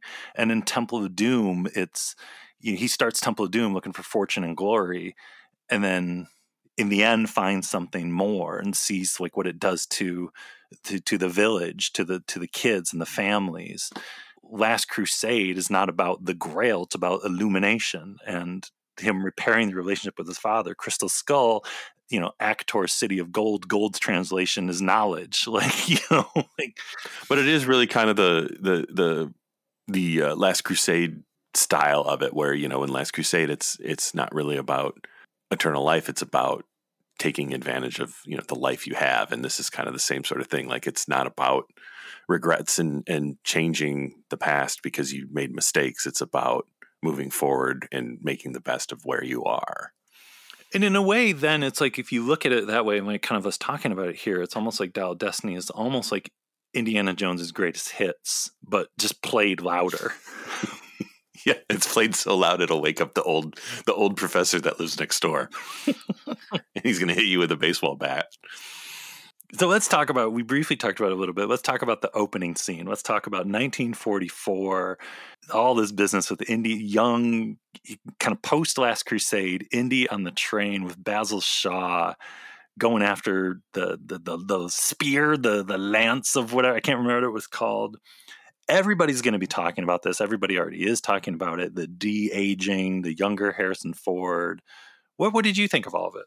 I thought it looked really good. It's it's not perfect, but it looks good, and it's you know it's one of those things. People there's going to be people who complain about it, but it's like that concept of like de aging people. It's here to stay. It's been happening what since the the Marvel movies had done it. You know, Mandalorian has done it. We had Tarkin in Rogue One. Like it's we're always going to have this, but it looked really really good. I feel like maybe sometimes Indy's voice was weird because it was older Harrison Ford on younger Harrison Ford's face. But for the most part, I think it worked really well. And it kind of, to me, any parts where maybe it doesn't feel 100% real works because this is kind of like, because it's a flashback and it's almost like it's a dream in a way because it's almost like Indy's remembering the past that I think it, you know, artistically you can have some some leeway there where this is kind of you know it's, it's, it can be impressionistic because it is flashing back to the past and kind of you know a memory of something that Indy did that informs the rest of the movie because it's fun. It's a fun sequence. Yeah, it's, it's it's a great opening, and like right away when they took the the bag off his head, I was like, okay, this looks good. Looks great. This is like maybe the best I've ever seen. Like the Book of Boba Luke was pretty darn good, but it wasn't like we saw the movie like Dolby Vision Atmos on this giant giant screen yeah. at the Dolby Theater, and it, I was like, this looks fine. And there was like one part where he's like trying to get the noose off his neck, and he's like swinging around as stuff is exploding around him, and it's really busy. And there were some parts in there where I caught myself like looking for flaws in it, which I think we your brain just automatically does. It's like when Luke should not the Book of Boba one, but when Luke showed up at the end of Mandalorian season two, because you know that's not what Mark Hamill looks like, you look for flaws. That's not or Tarkin or something like Peter Cushing's not around anymore. So how did they do that? That's not right. And you're just like you, you're looking for flaws. And like we like I said before, when I went to go see Rogue One with my daughter, who had no idea that Peter Cushing had been dead for years and years and years, and she had seen A New Hope, she thought it was just the actor from A New Hope was back. Didn't even think that it wasn't real. So you know, you you look for things, you look for things that don't seem believable or something, or like, and everyone wants to be like, oh, the de aging didn't work, and de aging's not good, and de aging's bad, and blah blah blah. blah. Just don't. Just have fun. Just enjoy the scene. Don't think about it. Like it's it's fine. And I it's like it's like 90s Harrison Ford. It's like the fugitive era or like clear and present danger Patriot games Harrison Ford. Like this is like the Indiana Jones movie in the 90s that we never got. So just enjoy, just have fun with it. Don't just try to shut that analytical brain part of your brain off and enjoy the opening of the movie. And it's a fun sequence. It's a it's you know, it's the beginning of Indiana Jones movie. It's some action, it's some adventure, it's some humor. Some of the most grisly people dying in an Indy movie, like people getting like run over by cars and like the violence and, and action. I mean, like the seem a little more intense than than maybe the older movies, but you know, I think it's just the way things are now. Like when people you know are getting shot and stuff like it's it's pretty intense but it's a it's a cool the whole thing on the train where they like break the anti-air gun and it's like shooting at the train while it turns the corner and like just a lot of just fun indiana jones style uh, gags with the with the action is, is really great as well like I mean, it just feels like a yeah, like a fun little 20 minute Indiana Jones adventure to kind of get you warmed up. That's the thing with this movie overall. I love how it has zero problems just killing Nazis. Just like we're gonna kill Nazis. We're gonna kill a lot of Nazis in this movie. Yeah, it's like the Indiana Jones version of Inglourious Basterds. Like they're just not holding back on killing Nazis. And I guess that if if I had one thing about the movie, I wish that like the CIA person in the beginning, I wish she didn't die. I wish Antonio Banderas didn't die. Like there's a lot of there's a, lot of people getting killed off, like you said in this movie. And he, like Antonio Banderas, I was kind of like, oh man, like he seemed like I was kind of like, wow, what's his story? Like he's an old friend of Indy's that's like a ship captain. This is some adventure we never saw. This is really neat. And he's got like this crew of people. And he's the best diver. So Indiana Jones has been diving before, and then it's like he's he's killed off. And I was kind of like, oh man. Yeah. Well, if anything, it, it it's that felt like this even kind of digging more into you know Indiana Jones being inspired by James Bond because I mean that's what happens in the Bond movies. It's like everybody that helps Bond always ends up getting killed. Like it, it really had that Bond that Bond movie feel of like oh don't help James Bond because you're going to end up dead. And two, it made the the main bad Mads Mikkelsen, his main Nazi bad guy, even more evil, and his henchmen because it's like man they'll kill anybody. They don't even care. Yeah, well, we didn't talk about that too. Like Mads is a is a really interesting kind of, you know, Indiana Jones villain. He's kind of similar to he's like a, what a scientist version of Belloq maybe where he's, you know, he's he's not um, necessarily a he's a scientist like he worked for the Nazis, but you know, he was all about science and you know, he's another kind of evil version of of Indiana Jones. He's a he's a I don't know, he has his henchmen that do all the bad stuff, but um I don't know, he's a nasty guy though you, you know, it's, it's the whole thing. It's like, oh, we're going to do Nazis again. We're bringing back the Nazis for five, and the Nazis are the bad guys. And it's like, okay, it's been done twice before, but I like kind of like the whole thing with the Nazis in 1969, where they're just hiding in plain sight. And it was kind of confusing in the beginning. Like, well, wait, who's this CIA person? Like, why is this CIA? Like, we know they're Nazis because we saw him in the flashback in the beginning. We know he's up to no good but why is like the US government working with the Nazis? But they don't know. Like he's being interviewed on the news and he's about to meet the president and he has a different name, but we don't know what he's really doing. The government does know, or at least some of the government knows that he was a Nazi, but they're okay with it because he's helping the Americans with their space program with rockets and, and, and missiles and that sort of thing. So it's it's kind of that you know the gray area of well, you were a Nazi, but we need your knowledge, so we're gonna you know pretend like that didn't happen. It's like what we saw in The Mandalorian with the rehabilitation program with Dr. Pershing and all that stuff. Yeah, exactly. One in his henchmen too are all like well, at least the one guy is like shouting guy, but he's like reading how to learn German and stuff. And he's like all ready to put on a Nazi uniform at the end when they think they're going back in time. And I love his whole mission where I'm going back to like stop Hitler because Hitler made mistakes and I'm going to do the Nazis, but I'm going to do them right. And it's like, that's kind of wild.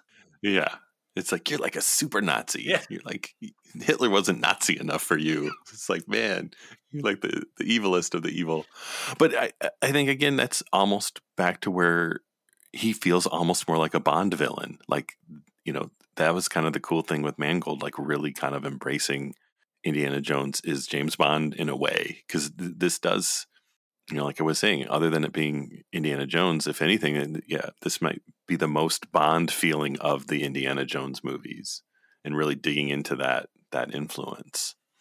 Well, let's talk about uh, the other supporting character in all this, Helena Shaw, our other new big character in this. I thought she was wonderful. I thought Phoebe Waller-Bridge was great. She was like an Indiana Jones sidekick that kind of like we haven't really seen before. Well, she was almost like Willie Scott but the opposite, where she was loud and in your face and giving Indy a hard time, but she could do everything that Indy could do as opposed to being loud and in your face because she didn't want to do everything that Indy could do. So it was kind of an interesting, uh, or, you know, I guess maybe even a mix of uh, the inverse of Willie Scott plus Marion of just not giving Indy an inch on anything and giving him a hard time and kind of matching him, you know, beat for beat of if Indy can do it, she can do it. And, you know, she's not 70 years old, so she's not cutting them any slack.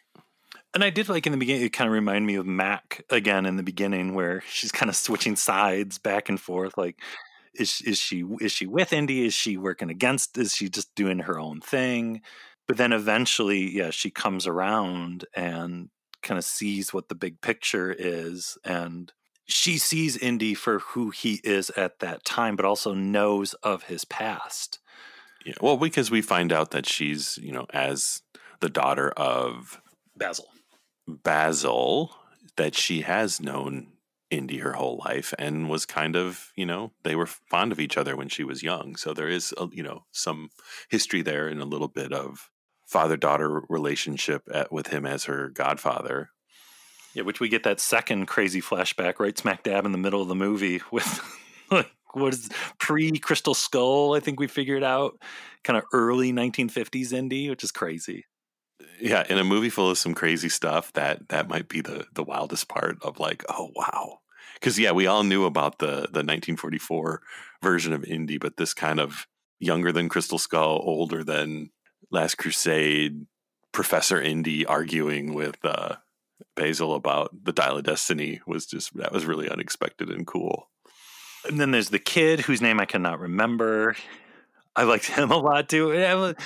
I thought he was f- fun, super great, and I love him. Just at the end, stealing the plane and the dude waking up in the plane and everything. Just, uh, just hijinks. Well, and his little fuzzy mustache. It was like, I'm glad they just went all in. Like he's a little, he's a little preteen kid. He's gonna have a fuzz stash, and we're just gonna, we're just gonna do it up. Well, let's talk a little bit about the action in the movie because that is a key part of Indiana Jones movies. There's, I think, besides the the big opening in 1944, that the first big action sequence is the parade. There's the the car chase in there. There's underwater action. It's good stuff. I mean, the Indian horse is was a lot of fun, and uh, there was a lot of good gags in there with him riding the horse through the city and through the subway having an action scene in a parade with just all the the confetti and stuff everywhere just had had such a cool look to it and yeah i think the the car chase thing with the uh, the cars and the little uh tuk tuk motorcycles whatever they call them that was a really really fun action scene with you know the action was exciting and it was just mixed in with all the the banter and everything between Helena and the and the little boy and Indy and and the guy chasing them is Helena's ex boyfriend or fiance, and it just you know it just had a lot of layers of fun to it. And that I think that's the key part of all the action scenes, like even the eels underwater, and it was all just when when the movie knew when to embrace that Indiana Jones level of fun, it really did it. And I think those moments soar. I mean, Indiana Jones rides a horse into a subway, into a New York subway. And he's running through with like like protesters in like the 1960s. You know, I, loved all of that because it's, it's like this is like every Indiana Jones movie, it's embracing the time it's set in. Whether you know it's the the, the old films with you know World War II and like the 1930s to Crystal Skull opening up with Elvis and just the character of Mutt in general. I like that we've had two movies now set away from like World War II era. Well, and look at Young Indy too. Like, we, well, no, we have three because Temple of Doom was pre World War II. Yeah, very 1930s. Yeah, and again, look at Young Indy too, with embracing like that turn of the century and like World War One and all that stuff. But it really is like what you had said earlier. Now that we're talking about this, how much this movie really was like a greatest hits of all the other movies. Where you know, even just thinking about the the the motorcycle car chase, where it's like some of the the banter with them kind of feels like Temple of Doom, where it was a lot more you know kind of wisecracking, slapstick kind of humor mixed in with the action. And we're kind of getting that here, but mixed in with you know the kind of intensity of the of the tank chase or the or the truck chase, you know, in, in uh, Last Crusade or or Raiders, like it, it, it really was like a, a, kind of a mix of of just the tone and, and the way all the everything played out in all the other movies. Yeah, I mean, I think of Last Crusade when they're in the motorcycle chase and that, and Indy looks over at his dad, and his dad check his, checks his watch. You know, like his dad is thoroughly unimpressed. Or even in Raiders in the truck chase, when the guy falls on the hood, and Indy and the German guy turn and look at each other, and then go back to fighting. It's it's little things like that that I feel like James Mangold really got with this movie. Like, yeah. And I, I, will say it's a silly joke, but the you know the snakes gag. There's no snakes in this movie, but there's the eels. And what the the kid or Helena is like, they they're kind of like snakes, and Indy's like, no, they're not. Probably the funniest line in the whole movie. And again, Harrison Ford, his best performance is Indy. He gets like the funniest moment. Yeah, that I thought that was really clever, really, really well done. But yeah, let's talk about the big ending. Let's talk about the big action sequence. Let's talk about when the the dial goes up to 11. Let's talk about Archimedes, the big action scene at the end. It's the it's it's, it's going to be the other thing that everyone's talking about with Dial of Destiny because this is this is where either people are going to be like I'm all in or people will check out with this ending. Well, and before we get, we should jump back to you know at the beginning of the movie when we're first introduced to Helena and we see Indy, you know, teaching at uh, whatever big city college he's teaching at for like five kids in the class, and it's like he's you know not the professor he used to be. He is talking about Archimedes and you know the the I forgot what the battle of, but when the Greeks were like trying to take him out, and you know Archimedes supposedly had all his his technology and all this stuff, like we got a little taste of of this legend of Archimedes uh, at the beginning, and now at the end, because of a uh, miscalculation by uh, Mads Mikkelsen's character, they didn't travel through time back to World War II. They traveled back in time, what two thousand years to the battle with uh, Archimedes. yeah, yeah, it's it's wild. I think after we were done and we were like at the restaurant eating dinner, I was just like, I don't know if it's crazier than Crystal Skull. It is. it is because that's what I was like, trying to say earlier. I feel like there's like if if you get into religious artifacts, like there's people who really believe in that stuff uh, very strongly, and if you get into you know extraterrestrials, things that you know scientifically theoretically could be real, there's people who are really believe into that stuff, right? So there's kind of a, you know, there's some group of people who who really believe that that could be real. Uh, there's other people that don't, but it's kind of like, well, I know other people, you know, believe that's real, so there's something to that. But when I think when you get to time travel, time travel is such a almost no one believes it could be real kind of a thing, if that makes sense. It's like way more in the realm of it's like almost everybody will agree that that's fantasy.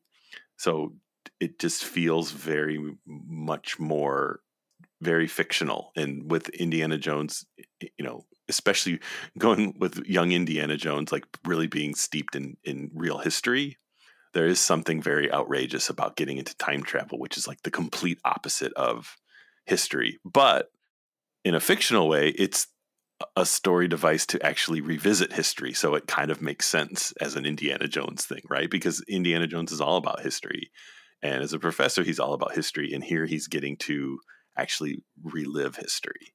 So maybe it's not as crazy. I guess I, what I'm, that's what I'm getting to. I don't know.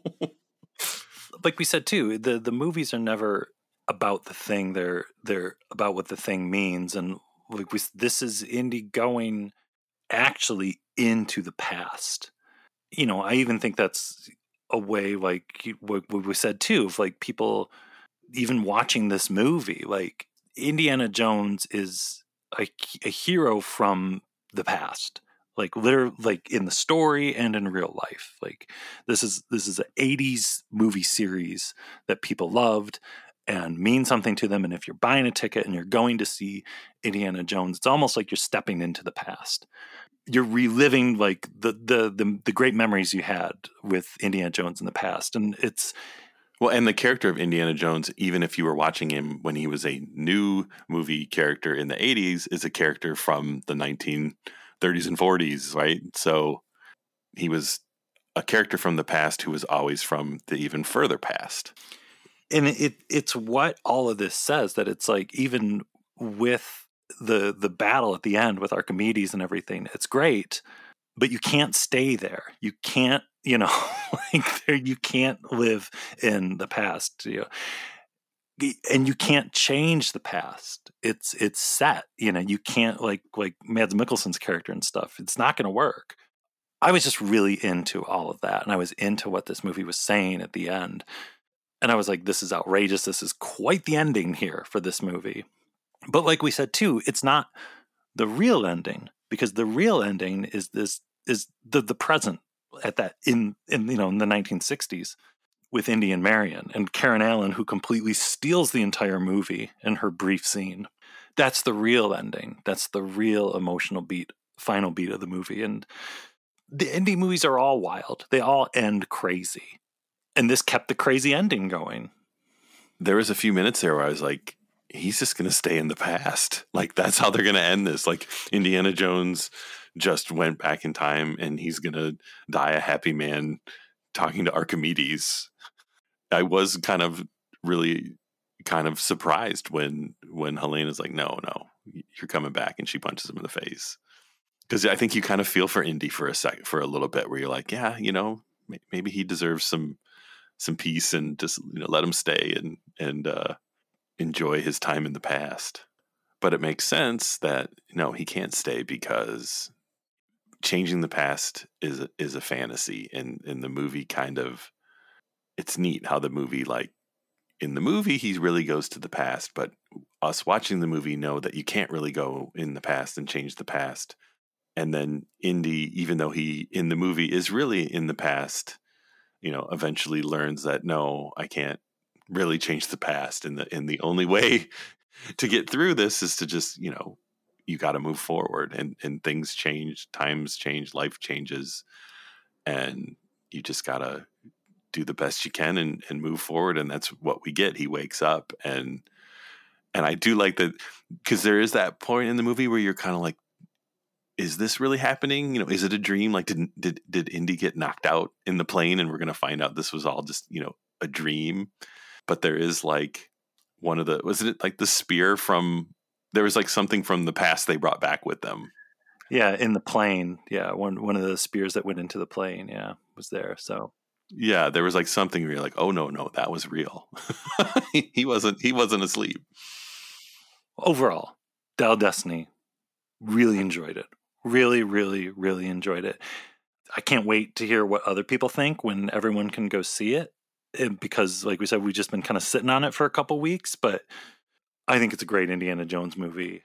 When it was a bizarre experience, but I think even if if the movie didn't work for me, I think I would be able to know it by now, you know. But I, yeah, with with even with all the craziness of that day, but we've been talking about this for a while now, and I think I'm pretty confident that it, I really enjoy the movie. Well, no, if anything, I almost feel like the day leading up to it was so much fun and so insane. If anything, I feel like that made it even harder on the movie to live up to the day leading up to it. Right? Like, I feel like the movie could have been like, uh, the day was incredible, but the movie just didn't live up to the day. Like the day kind of overhyped the movie, and if anything, the fact that the movie kind of lived up to the day is a is a testament to it just being a solid. Yeah, it's a solid Indiana Jones movie. Like, is it is it better than the the original three? Probably not, but what can be right? Like, how do you? The, I mean, the movie says that you can't change the past. The past happened, right? The best you can do is kind of move forward, and that's what this movie does. It's like you know, Harrison Ford is not the Harrison Ford of the '80s. He's the he is Harrison Ford in the '80s because he's now 80, and this is a. It's just if I had to watch a movie about old Indiana Jones, like this is a great way to do it. It's good stuff.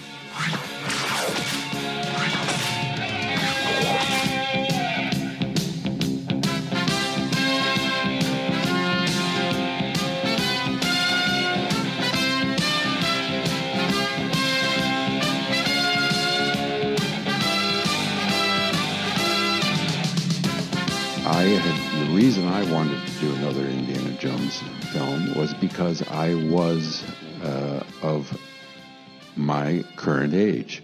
I wanted to see Indiana Jones as an older man. I wanted to see him dealing with the loss of his youth, dealing with the loss of his vigor, dealing with the fact that he's teaching teaching archaeology to people that give rat's ass about what he's talking about in the past. They're interested. Men are on the moon, man.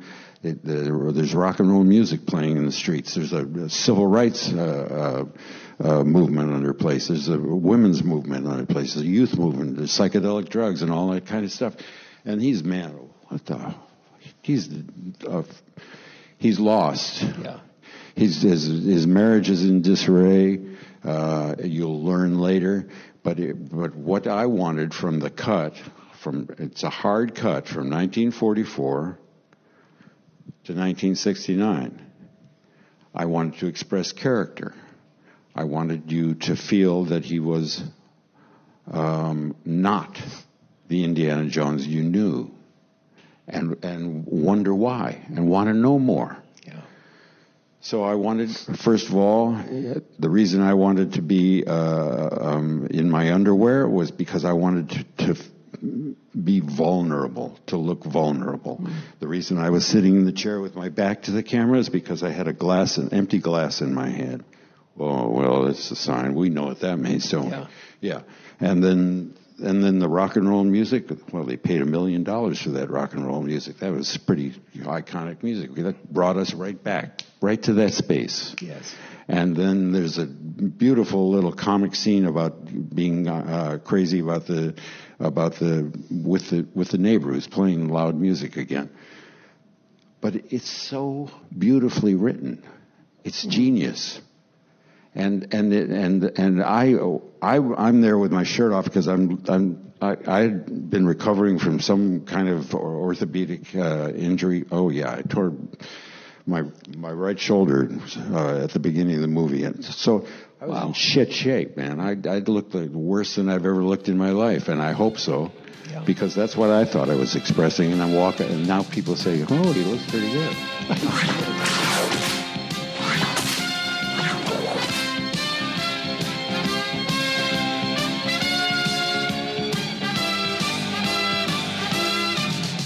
Okay, here we go.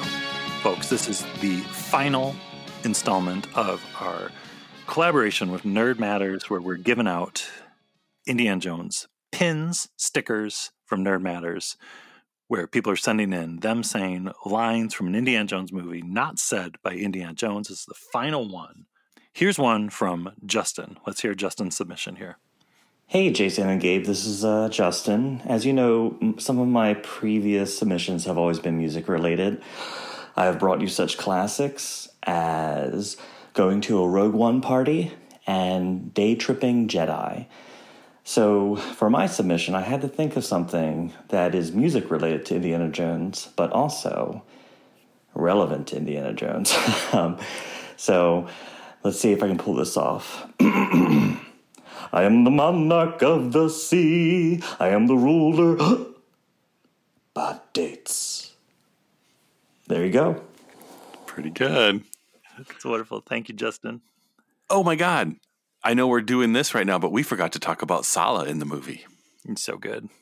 Yeah, another short and sweet addition to the movie. But the, yeah, the little bits with Sallah and his grandkids are super, super cute and super, super sweet.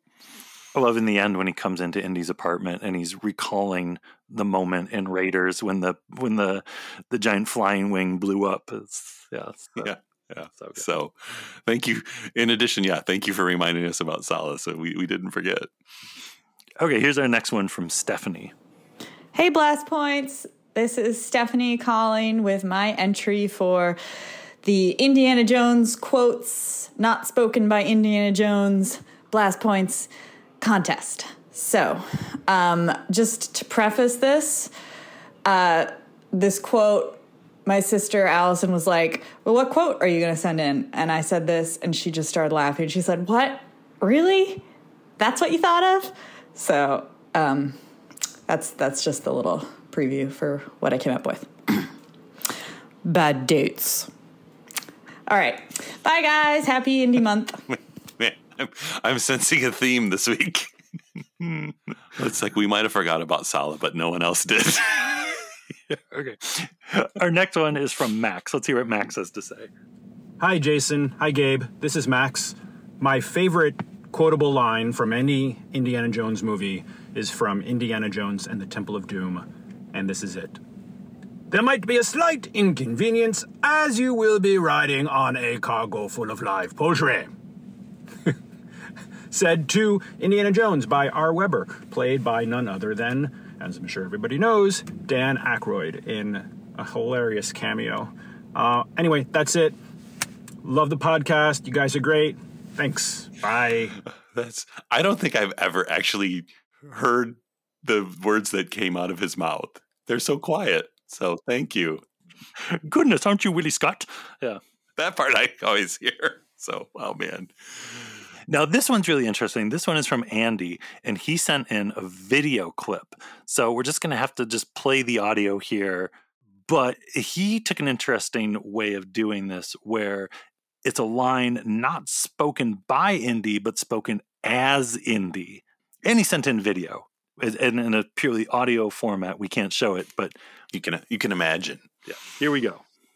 I was happy in Shanghai. I had a little house with a garden.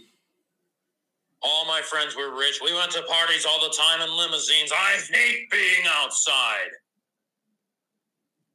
I'm a singer. I could lose my voice. it's, it's very very creative, very uh, very good. okay, next one, Brandon. Now I am become death, the destroyer of worlds. You recognize those words? It was your own Dr. Oppenheimer after he created the atomic bomb. All right. Yeah. Well, little crystal skull there. Well, very timely with the, you know. Surprise. There's a there's a movie coming out. But thank you, Brandon, for our first ever crystal skull, right? That was our first one ever. Yeah. Yeah, I think it was. I think it was. Okay, so here's one from Brad. It's in the belly of that steel beast. Wonderful. Wonderful. Beatrice. Dr. Jones. Again, we see there is nothing you can possess which I cannot take away. So you got, got that got that Belloc, just that Belloc sleaze there. Yeah. Okay, Ryan. Hey, Blast Points. This is Ryan. I'm a new listener, been loving the Indy episodes. Hard to pick just one, but here's my line reading from Raiders. Now, we've got some information here, but we can't make anything out of it, and maybe you can. Tanis Development Proceeding. Acquire Headpiece. Staff of Ra. Abner Ravenwood, U.S. I don't know. I really like that one. Yeah. No, I, I agree. Yeah. Excellent choice. The comp- competition is thick this week. Thick. I know. Okay, here's Tim. Hey, Jones boys. This is Tim, and I've got to go with the proto Indy. You lost today, kid, but it doesn't mean you have to like it. Good, good, uh, in a way, skirting the rules. Like it's not Indy, but it kind of is Indy. So clever. Okay, here is Michael. Michael also sent in video. So again, we're just gonna we're just gonna have to pretend here. Indiana. Indiana. Let it go. That's we gotta describe the video too. He's got a grill, looks like the Shop Disney grill, and he's like reaching for it over a couch cushion. So yeah, yeah, that was really good. That was really good. You need a subwoofer to listen to that clip. deep, deep, deep. Here's our last one from Nathan. Those people are trying to kill us. It's a new experience for me. wonderful, wonderful. Okay, Gabe, we got a lot there. What, where, how are you leaning? Oh man, I'm torn between Indiana, Indiana, and the uh, reading the telegram from the Nazis. Oh, where are you at, Jason? I don't know. It's a tough one this week. I vote Ryan with the telegram from the Nazis. All right, let's do it. Let's do it. Ryan, you are the final winner in our Indy Month Nerd Matter contest. Congratulations, Ryan.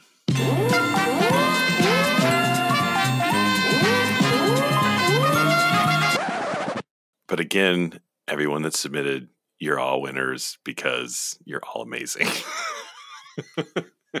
you're all winning at life by just being amazing people. Yeah, it's it's so hard to pick, but thank you all so much for sending all those in. Everyone this week, everyone every week. Thank you all so much. And to close things out, we are going to play from listener Craig. His his five year old son Walker came up with lyrics for the Indiana Jones theme, and this is wonderful. This is our final thing we're doing here. So everyone enjoy Walker and his beautiful Indy lyrics. Indiana, Indy Jones, Indiana, Indiana Jones, Indiana, Indy Jones, Indiana, Indiana, Indiana Jones, Indiana Jones, Indiana, Indy Jones, Indiana, Indiana Jones, Indiana,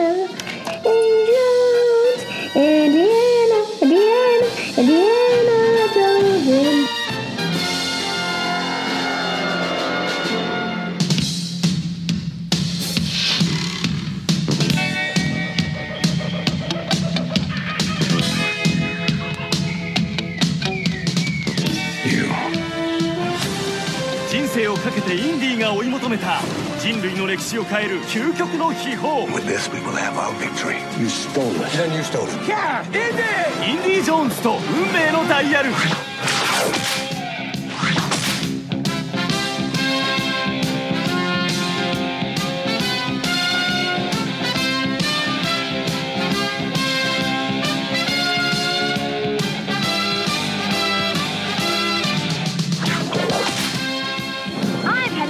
this jungle. It's Indiana Jones, a large size action figure. That boulder's coming in fast. He's new from Kenner's Raiders of the Lost Ark collection. Stay low, Indiana. They're right behind you. Use your whip. Whoa, I'm slipping. Oh, oh. A snake pit. Get me out of here. Snap. Indiana Jones, a large size action figure from Raiders of the Lost Ark collection. New from Kenner.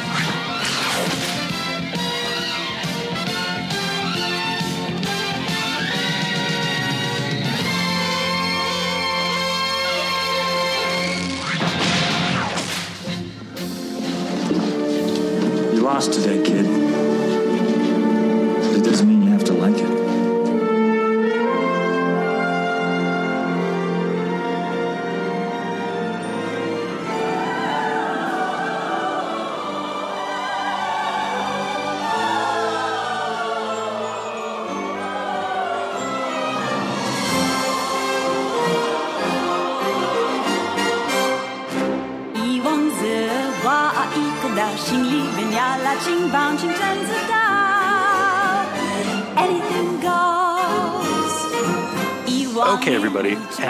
Podcast Reviews. When you get done listening to this, you should go over there and write something nice about Blast Points, about this episode, about any episode, so more people can find the show when they look up Star Wars podcast, Indy podcast, whatever it is. And if you listen on Spotify, you should leave a five star review over there too. And make sure you check out our website, blastpointspodcast.com, where it's the easiest way if you want to search for back episodes, other Indy episodes, anything you can think of. And make sure you're following us on social media on Instagram, on Twitter, on Facebook. And if you're on Facebook, make sure you're a member of the Super Chill group. And if you want to support the show in a different way, we got the Blast Points Army on Patreon, where we owe everyone some stuff on there, and we'll be getting to that very soon. Promise we'll get back to our Mandalorian commentaries, and we'll get back to we'll do a Last Crusade commentary on there. But if you are a member of the Blast Points Army on Patreon, thank you so much for your support, and we promise more stuff is coming on there very, very soon. And if you can find the two of us sitting next to each other on an airplane, you can get an extra special episode of us probably talking about RoboCop for way too long and too loud. So keep keep an eye out for that when you're flying on planes. Maybe we'll be there. But that wraps up number 364. A pretty epic Dial of Destiny episode talking about the premiere and the movie. And yeah, what a ride. Seriously. But no episode next week. It's going to be the 4th of July. We're going to take a break. We've been pretty busy. So we will be back that Tuesday, the week after the 4th of July, with. We're, we're going to move the old furniture back into the house. And we're going back to Star Wars. I think we still like Star Wars, right? what What's Star Wars? What, yeah, what even is that? I don't know. Do some research, figure out what Star Wars is. So we got to give uh, yeah give it about a week and get back into Star Wars mode and yeah put everything back where it was. So until then, everyone, thank you all so much for listening, and we'll talk to you very soon. Bye bye.